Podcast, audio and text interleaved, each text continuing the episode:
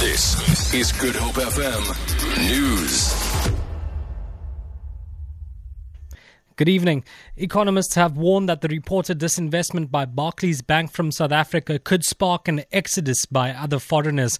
They were reacting to reports in the influential Financial Times of London that Britain's largest retail bank will announce its pullout from Africa on Tuesday.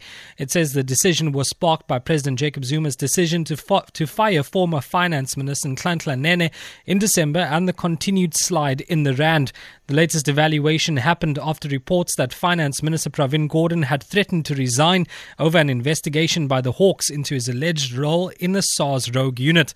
The Times says the new management of Barclays will confirm the biggest disinvestment from South Africa since the 1980s when it releases its financial results.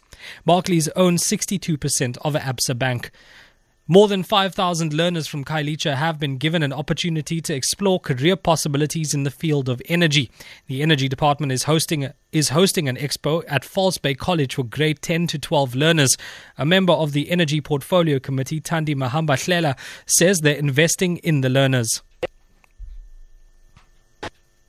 You can be a nuclear physicist, you can be a better engineer that specializes on issues of nuclear. Currently, we are persuading the nuclear build program, and we had to outsource uh, some of the skills outside the country uh, because there's leakage of um, um, skills, you know, in our country. So we are hoping that when they leave here, they will say that I want to specialize in chemistry. I want to specialize um, in all these fields that they are going to get information about. Luanda Thomas is in Matric and is encouraged by the expo.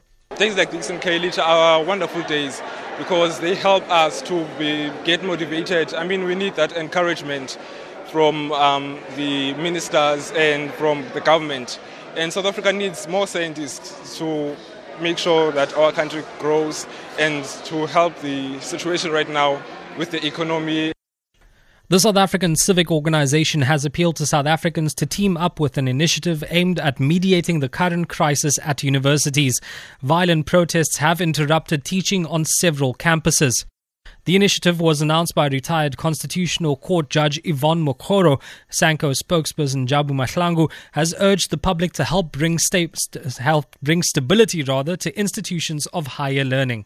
We support those initiatives and we are calling upon other professionals who are professional in uh, mediation as well as uh, religious leaders uh, traditional leaders, retired judges, human rights commissions to really come and help. We're also calling upon, obviously, society to partner with the Department of Higher Education so that we bring about stability in our institutions of higher and lastly, officials in Yemen say at least 30 people have been killed in an airstrike on a market near the capital Sana'a.